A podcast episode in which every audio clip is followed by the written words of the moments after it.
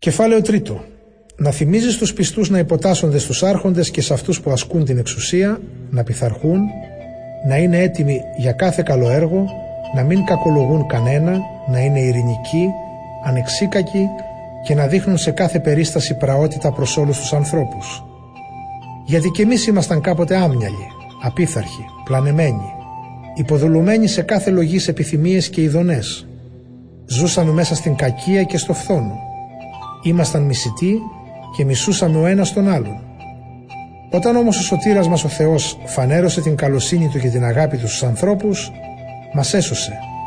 Όχι για τα καλά έργα που τυχόν κάναμε εμείς, αλλά γιατί μας πλαχνίστηκε.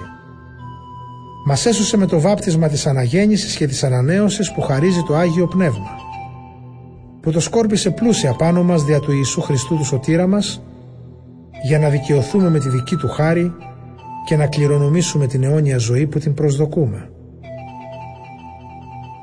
Αυτά τα λόγια είναι αληθινά και θέλω να τα βεβαιώνεις με την προσωπική σου μαρτυρία ώστε όσοι έχουν πιστέψει στο Θεό να φροντίζουν να πρωτοστατούν σε καλά έργα.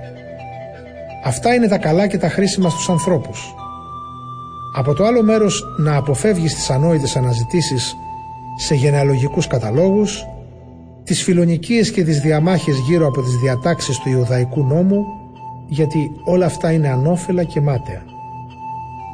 Τον άνθρωπο που ακολουθεί πλανερές διδασκαλίες, συμβούλεψέ τον μια, δυο φορές και αν δεν σε ακούσει άφησέ τον με τη βεβαιότητα πως αυτός έχει πια διαστραφεί και αμαρτάνει καταδικάζοντας έτσι ο ίδιος τον εαυτό του.